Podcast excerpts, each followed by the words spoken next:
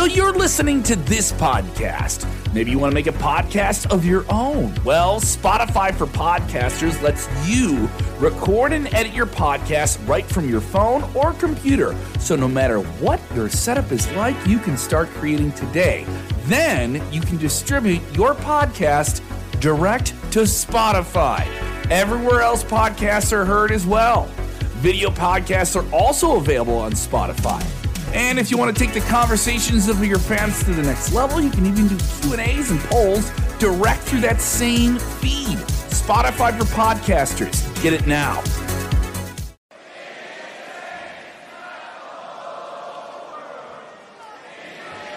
I am the color red in a world full of black and white. We're here. I am the eater of worlds. I, Bray Wyatt, am forever. On August 24th, 2023, the wrestling world collectively mourned the loss of Windham Rotunda, known to wrestling fans as Bray Wyatt. For fans, it was the loss of one of wrestling's most creative minds, but for his family and friends, it was the loss of one of the most incredible human beings they ever knew. It's hard to put into words how much of an impact Wyatt had on WWE in the last 10 years or so, and all of wrestling for that matter. And what he has left behind is a void that can never be filled by anybody else simply because there will be nobody like him. As we celebrate the incredible career of Bray Wyatt, let's give our thoughts and prayers to his family during this incredibly challenging time. He was born into wrestling royalty as a third generation superstar. His grandfather was the legendary Blackjack Mulligan, while his father was Mike Rotunda, who you may know from the 1990s as IRS. WWE's villainous tax collector. And being that third generation superstar, it made it easier for him in 2009 to debut with WWE's developmental territory, Florida Championship Wrestling, place where he would be on and off for the next few years. At first, he teamed with his brother Bo Dallas, then known as Bo Rotundo, and it only took the pair a few months to become FCW Tag Team Champions. A year later, he joined WWE NXT, which you may know back in the time was a game show format, basically a kayfabe tryout to get into the WWE main roster style show. And his mentor was Cody Rhodes, another second generation superstar who had only been a wrestler for four years at that point. With a record of four and four on the NXT game show, he was unfortunately eliminated. And at the time, he wasn't going by the name Bray Wyatt. No, he was known at the time as Husky Harris. Yeah, and he debuted on the main roster only a month later at the Hell in a Cell pay per view, helping Wade Barrett defeat John Cena, a man he would later have a history with. Even though he, Husky Harris, and Michael McGillicuddy, the son of Mr. Perfect, helped Barrett, he refused to let them join his upstart faction known as the Nexus until they proved themselves. Despite failing to beat Cena and Randy Orton in a tag team bout, they were inducted into the group anyway.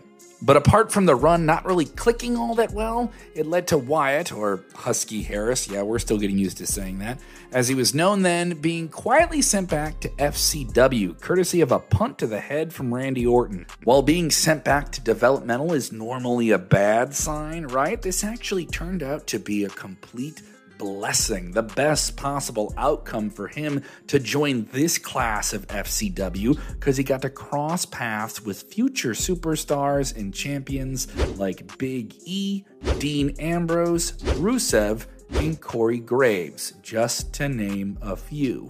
Picking up where he left off, he teamed with his brother Bo once again, and they became two time FCW Tag Team Champions. But there was much bigger plans for him then. He was then repackaged as a cult like leader who was named Bray Wyatt and seemed a whole lot similar to characters we've seen in movies like Cape Fear. And not too long after, FCW became NXT as we know it today. With an entirely new, deeper, darker direction, Wyatt was a force to be reckoned with in the early days of NXT. He appeared on NXT television anyway, and this was when he introduced the Wyatt family to the world. The first recruiting was Luke Harper, then known on the independent circuit as Big Brodie Lee, and then Eric Rowan to his faction, leading them to a tag team title. He was one of the few standouts in NXT to feel like a complete character and not just a bell to bell performer. His first actual loss in NXT was to his brother, now known as Bo Dallas, who was a couple months away from becoming NXT champion. While Bo's run in NXT was far more successful at the time, it didn't matter much as WWE felt Wyatt was ready once again for the big time. A series of cryptic vignettes hyping the debut on the much bigger stage of the dreaded Wyatt family were brewing on television. They made an impact on July 8th, 2013, attacking WWE legend Kane. Bray Wyatt's reintroduction to the eyes of many WWE fans came against Kane at SummerSlam that year in Los Angeles in a Ring of Fire Inferno match. Yeah, and guess what? Wyatt and his crew got the best of Kane and dominated him. The rest of 2013 was building up Wyatt as a credible force, and it worked. His charisma was mesmerizing. He casted a spell as a swamp wizard over the WWE Universe, and his first major feud occurred at the end of 2013 when he targeted WWE's hottest star at the time, going right into WrestleMania season. In what is one of the fondly remembered stories of his career, he managed to recruit a resistant Daniel Bryan. It only lasted a few weeks, as fans certainly wanted Daniel Bryan to go in a different direction, but still loved them some Bray Wyatt. And after losing a steel cage match on Monday Night Raw to the Usos, Daniel Bryan quickly turned on Bray Wyatt, taking off his dull gray prison suit and forging his own path on the way to WrestleMania. And what can only be described as one of the biggest pops in Monday Night Raw history at the time, Daniel Bryan had the entire arena doing the yes chant in unison. Bray Wyatt did get the last laugh in their feud, beating Bryan abruptly, putting a bump in the road for him to WrestleMania at the Royal Rumble. The following month in February, we got to see one of the best six man tag team matches of all time when Bray Wyatt led the Wyatt family to take on The Shield, Dean Ambrose, Seth Rollins, and Roman Reigns in an instant classic six man tag match at Elimination Chamber. Maybe one of the best six man matches of all time in WWE. Why that was never officially a feud, we may never know. Yeah, that could have been a WrestleMania main event. But there was another big Mania Magic match waiting for Bray Wyatt. The momentum kept rolling for Wyatt, and he was so over. And when you get so over in the last 20 years in WWE, and you're a villain, there is just one destination, just one name you must chase, and you're chasing him at the right time going into the biggest show of the year. Bray Wyatt had a target on John Cena. Wyatt, in just a few years as a reintroduced character, was now going to face the biggest hero in modern WWE history in his first ever WrestleMania match. It was a big deal. And the pairing was good. Cena was certainly a conflicted superhero, and Bray Wyatt, with all of his mind games, was able to exploit all of this and tell a captivating story in New Orleans. The build to it was very entertaining, with Wyatt criticizing Cena's false personality and trying to bring out the worst in his character. Some have retrospectively criticized this as an opportunity for WWE to have Wyatt defeat WWE's franchise player, but he lost at WrestleMania, a decision that baffled some and could be a theme in his career moving forward, especially during those big match moments. Wyatt eventually got one back over at Cena following up at Extreme Rules inside a steel cage. Cena was literally the last man standing at Payback when he buried Wyatt underneath a ton of equipment to end their rivalry for the next six years. After going 2 and 1 in a series of matches against Chris Jericho, his ties with the rest of the Wyatt family were abruptly cut off. They were still a very over faction, with him setting Harper and Rowan free to embark on their own singles journeys. The rest of the year was actually quite good for him.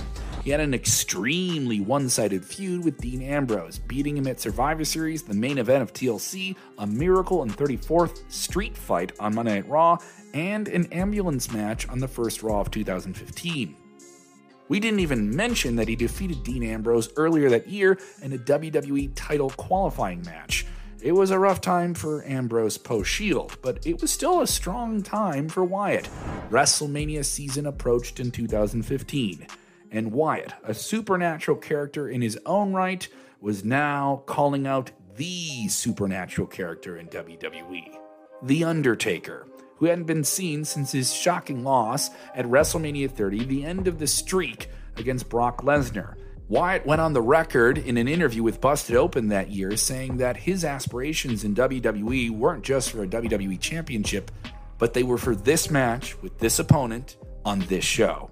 The match at Mania made sense. The build to it was all Wyatt. That's right, Undertaker never appeared on TV once in the build up to WrestleMania 31. Although many wanted it to be a passing of the torch with Undertaker taking the fall to the new ghostly character of WWE, the Taker simply beat him clean and left after a few months leaving another portion of the vocal fan base frustrated that Wyatt wasn't getting his just due in these big match moments. If you followed WWE in 2015, you probably remember just how frustrating it was to watch Roman Reigns, a guy who had a whole lot of talent, just be put in this role that didn't fit him. It's even more ridiculous in hindsight how you realize they took another five years to truly unlock his potential when no fans were there in the Thunderdome. Remember that?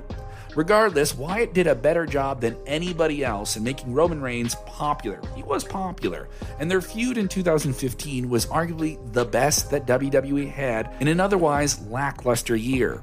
And this program wasn't as one sided as you may think. Wyatt picked up the win in their first match at Battleground after reuniting with Luke Harper, while Roman had Dean Ambrose at his side to get a win over them at SummerSlam. It was then that Wyatt had to pull in some big reinforcements in the form of Braun Strowman, who was introduced to the world as the next member of the Wyatt family, getting plucked straight out of WWE's developmental camps after just two matches. Yes, there's a lot of Baba in this big black sheep. The peak of this war between Wyatt and Reigns was on the September 28th episode of Raw, when Wyatt faced Reigns in a deserving spot in the main event, making the crowd go berserk after a no contest match ended with Roman Reigns spearing Wyatt on top of the announcer's desk.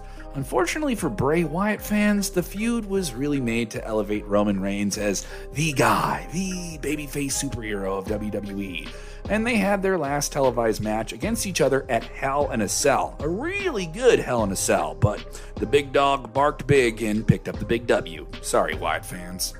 Fret not, Fireflies. Despite this, later in the night, the Wyatt family returned to carry out the limp body of The Undertaker after he was defeated at the hands of Brock Lesnar in the main event. This set up a feud for Survivor Series where Wyatt and Harper would face the Brothers of Destruction, Undertaker and Kane. And since Survivor Series that year was centered around being the 25th anniversary of The Undertaker's debut, there was no way that the Brothers of Destruction were losing to the Wyatts. But that's okay, come on, we got this exciting tag team clash of supernatural powers. In what was seemingly an effort to help the Wyatts regain momentum, WWE got the Dudley Boyz to team up with the returning Tommy Dreamer and Rhino. Yes, an extreme reunion to only lose to the Wyatt family. Thank you, Philly faithful. You got the momentum back for Wyatt, and it seemed like WWE had huge plans for Wyatt at that year's WrestleMania, as on the Raw before the 2016 Royal Rumble, he had an interaction with this big guy you may know as Brock Lesnar. But as they say in WWE history, plans change, pal. Dean Ambrose was gaining momentum while Roman Reigns took the main event spot at WrestleMania. WWE decided to change things up, shake things up again, and booked Ambrose versus Lesnar for Mania instead, while Wyatt was left without a match for the first time since his WrestleMania debut two years prior, while still being a red hot, way over with the fans character. Instead, WWE had the Wyatt family confront. Ba-dum, ba-dum, the Rock at WrestleMania 32. For the third year in a row, WrestleMania ended with Bray Wyatt looking up at the lights, defeated at the hands of a legend. Yeah, and he didn't even get to have a match on this one. This may seem like a very frustrating moment for a Bray Wyatt fan, just shaking their lantern, hoping the lights stay on because it was so clear how much talent he had, how misutilized he was. Why aren't they following my fantasy booking? There seemed to be a ray of hope the next night on Raw when the Wyatt family attacked the League of Nations seemingly turning face for the first time in their WWE careers. Despite all the big losses and big matches, Bray Wyatt's popularity was massive and undeniable, and this seemed to be the right time to go in a new direction with the character. This turn was seemingly cemented on the second Raw after WrestleMania 32 when Wyatt teamed up with his arch nemesis, Roman Reigns, to face Alberto Del Rio and Sheamus. In what can be one of the coolest pinning sequences ever, Wyatt covered Alberto Del Rio while pointing his fingers at Sheamus. Unfortunately, it was one of only two days after this in a house show, an untelevised match in Italy, when Bray Wyatt suffered an injury, instantly taking him away from this momentum he had post Mania. When he returned in a few months, the Wyatt family were once again villains and once again in a feud with a fresh pair, a fresh trio, The New Day. It was light versus darkness, and it led to a weird and out there match on the Wyatt compound. Yes, fighting with the crickets chirping in the background and the swampy air between them. And some people just said that this was a clear ripoff of stuff we were seeing on Impact Wrestling with the final deletion match. But hey, guess what? I loved it. Yeah, slam someone on a car hood. The first WWE draft in several years would break up a member of the Wyatt family, a big member, with Braun Strowman going off on his own monstrous future. Bray Wyatt would get drafted over to SmackDown Live, where he was an integral part of a brief but glorious era of WWE television. Wyatt thrived on SmackDown. Despite a rough start, losing at the hands of Dolph Ziggler, who became the number one contender for Dean Ambrose and the WWE Championship, he seemed to find his groove and began a storyline with a fellow sinister superstar in Randy Orton. It was a bit underwhelming at first until the big twist came when Orton ended up aligning himself with the Wyatts. In a very good Survivor Series elimination style match, Bray Wyatt got the win over Team SmackDown after Randy Orton took the bullet for him. Yes, allowing Wyatt to hit his sister Abigail finishing maneuver on Roman Reigns for the win. A big one. It was a reoccurring theme that Wyatt could quickly get momentum on his side, and this intriguing alliance with Randy Orton as a faithful follower made for a very good story because we knew Orton could turn on his friends as he has done in the past. When would he turn on the Swamp Wizard? It even led to him becoming tag team champions with Wyatt, and although their reign didn't last long, it proved a purpose as both men were about to have outrageously good starts to the year 2017. Randy Orton went on to win the Royal Rumble in 2017. Bray Wyatt went on to win the Elimination Chamber match a couple of weeks later, becoming WWE Champion for the first time. A crowning moment. Yes, all of the naysayers knew that the spell had been casted, and truly WWE had let him in. In hindsight, this may be the defining moment of his career, maybe one of the better title wins of his career but it could have gotten a lot better if it just wasn't handled as bad as it got. Even on SmackDown after Elimination Chamber, Bray Wyatt pinned John Cena. Yeah, you heard that. He pinned John Cena. And Cena even whispered the ears, You're a proper champion now, as he took the pinfall. A story that could have been the best of the year quickly went spiraling down when Randy Orton turned on our man Wyatt. How dare you turn? Randy Orton, proving that he is once again truly an evil snake person, burned down the Wyatt compound and posed in front of it. Yeah, somehow it took everything away from the momentum that Wyatt had, although he could have been overlooked by having Wyatt retain the WWE Championship over Orton at WrestleMania 33. It turned out to be one of the most underwhelming world title matches on a Mania. Yeah, they projected snakes and bugs onto the ring. It was a part of the whole Wyatt overwhelmingly supernatural motif. Yeah, but it was just a little bit too much. Another mania and another letdown for Bray. He was quickly moved over to Raw after the Superstar shakeup, where he defeated Randy Orton in a House of Horrors match. Yeah, that one was another overcooked presentation, and all the momentum he had from his SmackDown Live run simply just didn't feel as hot. This run, admittedly, was one of the weaker parts of his career. He got to beat Seth Rollins. Yeah, that's a big deal. It was a brief but not memorable feud before he was on the losing end of another overproduced feud with the demon Finn Balor at SummerSlam. After losing a second time, their third bout was supposed to see him wrestle as Sister Abigail, you know, that female horror character that was like a ghost he would reference. Yeah, against a pumpkin demon Balor. We don't even know what this was supposed to be exactly. After Bray Wyatt and other key members of the WWE roster got a sickness, there was a forced change to the TLC pay per view, with Vince McMahon calling SmackDown's AJ Styles all the way from South America in the last minute to replace Wyatt against Finn Balor. Another untimely setback for Bray in a big match and it led to the first ever match between Balor and AJ Styles. As for Bray, the sickness he had led to a feud against Balor abruptly ending and a new one with Matt Hardy beginning. This was a Matt Hardy who was revived, returning to WWE after a breakout period with Impact Wrestling and his broken persona, taking cinematic wrestling matches, breaking through dimensions and portals. Yeah, they were doing some out there stuff and who's more out there than Bray Wyatt? Now known as Woken Matt Hardy, he got to tangle with Wyatt in some truly over the top, outrageously weird matches that saw Hardy throw Wyatt into the lake of reincarnation. Although Wyatt was omitted from WrestleMania card yet again, he finally turned face by helping Matt Hardy win the Andre the Giant Memorial Battle Royal, starting a brief but memorable run together. Named the Deleter of Worlds, what a cool name, the duo won the Raw Tag Team titles from The Bar at the Greatest Royal Rumble, only to lose them to the B team of Curtis Axel and Bo Dallas. Yeah, that's right, his brother, a little over two months later at Extreme Rules. Hardy was dealing with an injury and needed to take time off, resulting in an unfortunate and abrupt end to their partnership.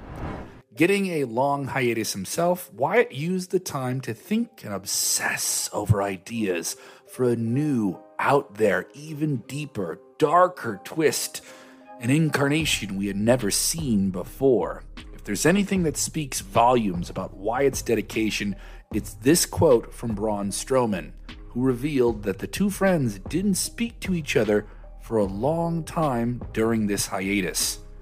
We went for a while without even talking because he went so deep into this character. He shut himself out from the world.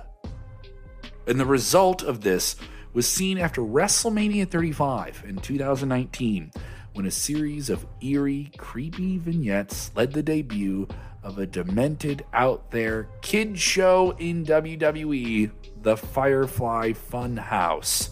WWE took careful steps to give Bray Wyatt the freedom to execute his twisted vision while not overexposing him.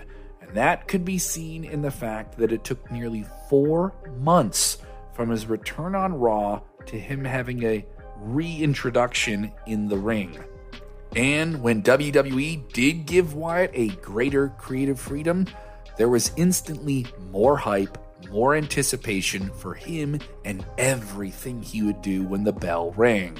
Although people were surprised at the kid show like Pee Wee Herman from Hell presentation that was this fun house, this character had a payoff in the form of the Fiend, the closest thing WWE had to Jason Voorhees or Freddy Krueger, and it was immensely successful. At SummerSlam 2019, Finn Balor was in the wrong place at the wrong time, and he became The Fiend's first victim. The first entrance of The Fiend was unlike anything anyone had seen before. It was truly chilling and moving and captivating.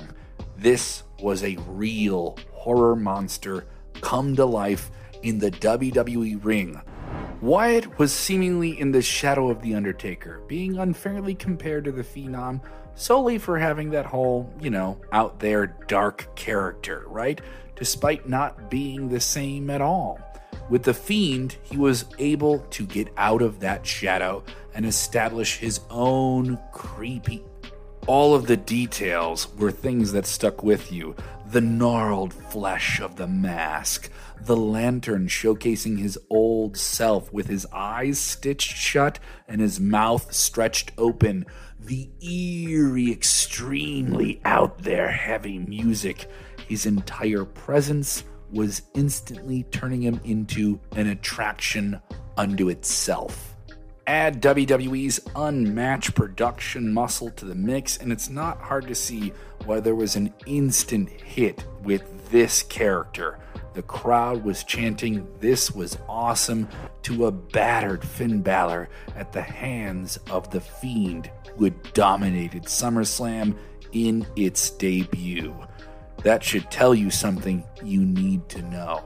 WWE understood this and used Wyatt as a pay per view attraction. He never really wrestled on free TV around this time, and even the additions of side characters like Mercy the Buzzard and Rambling Rabbit, Abby the Witch, and later Huskus the Pig, they weren't all for nothing. They all expanded the expansion of this universe while shutting away the older version of Wyatt.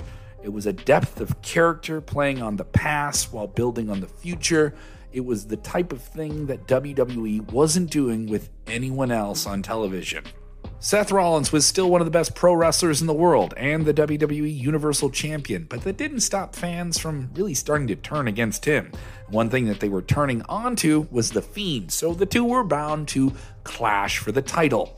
But it ended up being one of the most disastrous Hell in a Cell matches ever. Yeah, under the glow of red lights, WWE opted to have the match end in this weird, messy non finish with Rollins still the champion, even though a lot of them wanted to see that belt on The Fiend. A miscalculation by WWE, or at least that was what was reported. These same reports were confirmed to be true when Seth Rollins later revealed in an interview that he was ready to, quote, strangle WWE boss Vince McMahon backstage.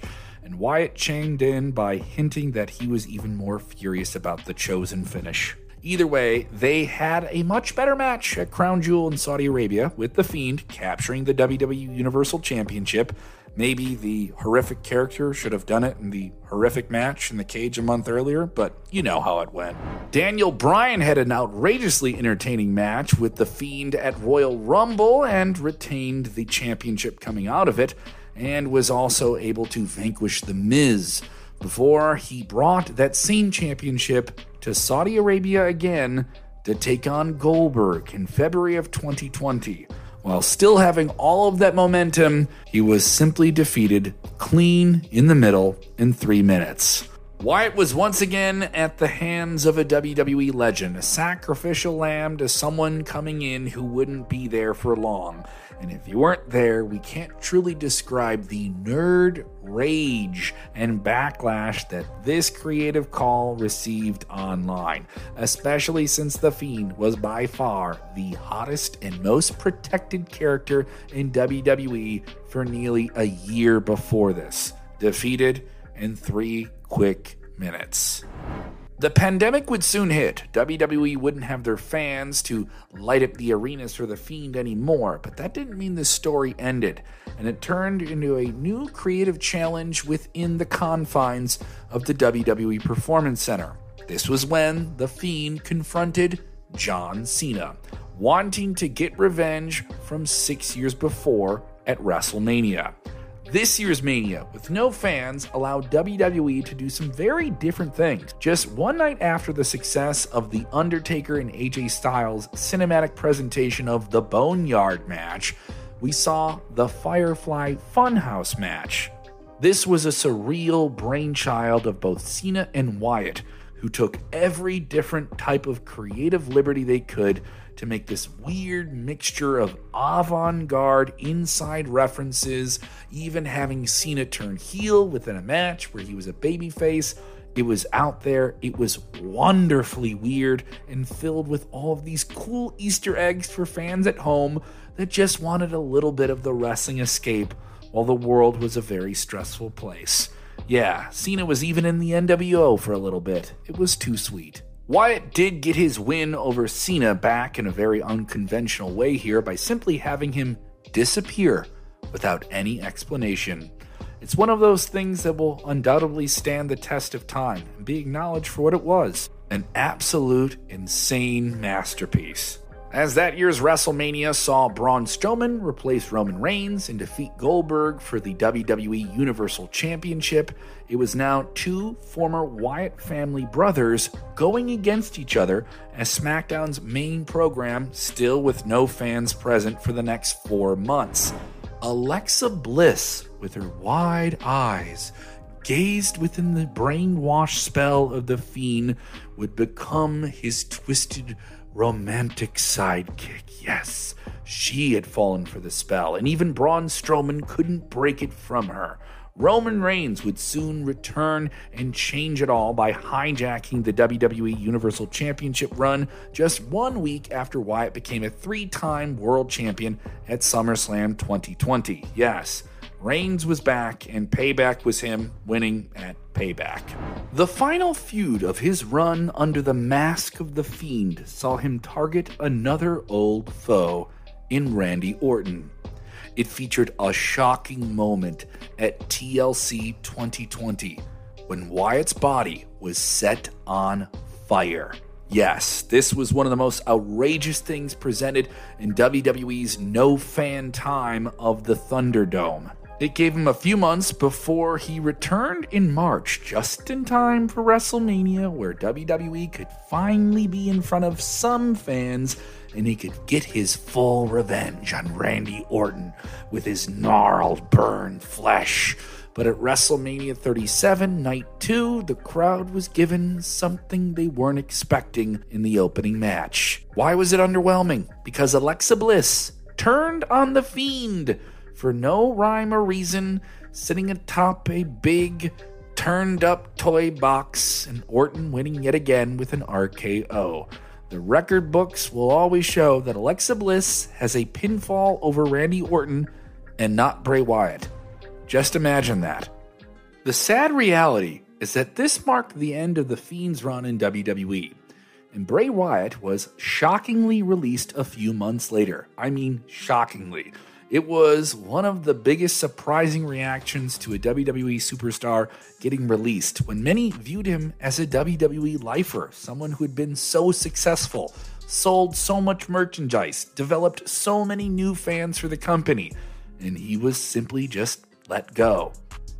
He got a well deserved break from wrestling for over a year, despite rumors that he was incredibly close to signing with AEW and maybe even Impact Wrestling at one point. He did have discussions with Impact at one point. WWE was his only home. He may have flirted with the idea of doing something in the horror movie world, but Triple H made sure to bring him back as soon as he took over the creative reins of WWE in 2022. The time away also allowed Bray to come up with a new character, with WWE cleverly building up huge amounts of hype online and on TV for his return. It started with a different rendition of Jefferson Airplane's White Rabbit song, playing at WWE live events, that's right, not television, before QR codes started popping up on TV screens, a clear reference to something that was coming.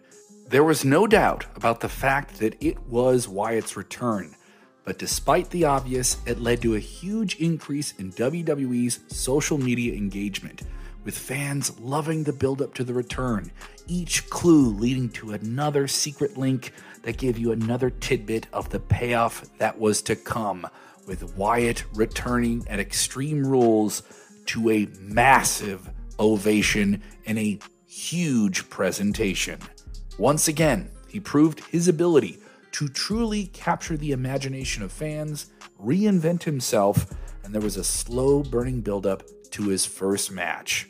Rather than rushing anything, WWE once again took their time to introduce a new folklore around Bray Wyatt with Uncle Howdy, a new twisted character playing on his past, an incarnation of old challenges, and incorporating new elements into his character. Something that some fans began to get a little fickle with over the due of it just simply taking so much time.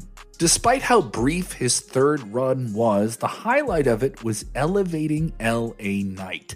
The rivalry between Wyatt and LA Knight didn't last long in the ring. It played out through many different promo, interview, backstage reactions, and obviously promos that played off both men's charisma and the eventual clash at the Mountain Dew Pitch Black match at Royal Rumble 2023 certainly didn't deliver on the hype of not seeing Wyatt in the ring for over a year.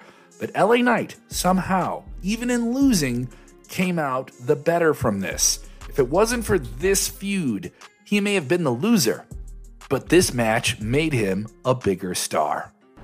Wyatt was criticized a lot through his WWE career and he may not have gotten the right support in big matches, but one thing is true. He created a mythology within the WWE lore that has endured a lot of criticism because it truly captured people's imagination, allowing them to escape into something that on paper sounds absolutely outrageous, but with his ability and his will to make it something you could get lost in you got lost in it.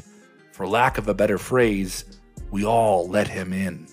But during moments of tragedy like this, we are all a lot kinder and accepting enough to understand that beyond the bright lights, fame, and fortune, Bray Wyatt, like everyone else, was a human being.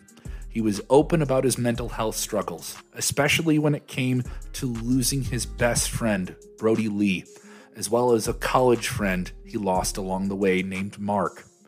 When speaking to Ryan Satin on the Out of Character podcast, Wyatt admitted that during his WWE absence, he felt like he lost everything. I lost a lot of things. I lost my career. I lost two people who were very, very close to me. And I lost my way. I got to a point where I thought that everything that I had ever done here otherwise, I thought was all meaningless. Bray Wyatt was never the next Undertaker. He was the first and only Bray Wyatt there ever will be. He was one of the greatest minds in all of wrestling history and someone who lived and breathed this business. He will go down as one of the greatest of his generation. No matter how much people think he wasn't this or that, he was something bigger than this or that. Bigger than a match, bigger than a win or a loss he was a character you will never forget. Windham Rotunda's influence is something we are going to see for generations to come. So don't be surprised in, say, 2035 when an up and coming WWE superstar out of NXT says Wyatt was their biggest influence. There are fireflies right now, and they're going to keep glowing on and on. Before we go, we're going to leave you with a quote from his Instagram post from January 2020, acknowledging all of the criticisms that he had received. My life is art. My art's successes and my loved ones are the only exit I have from my mental health. You have no idea how much of a simple, thoughtless comment on social media can directly affect the person you are sending it to. With great power comes great responsibility. The negativity in our world is astonishing, and mental health is at an all time decline. Be better. It could save a life. They saved mine. Thank you, Bray Wyatt. Thank you, Windham Rotunda.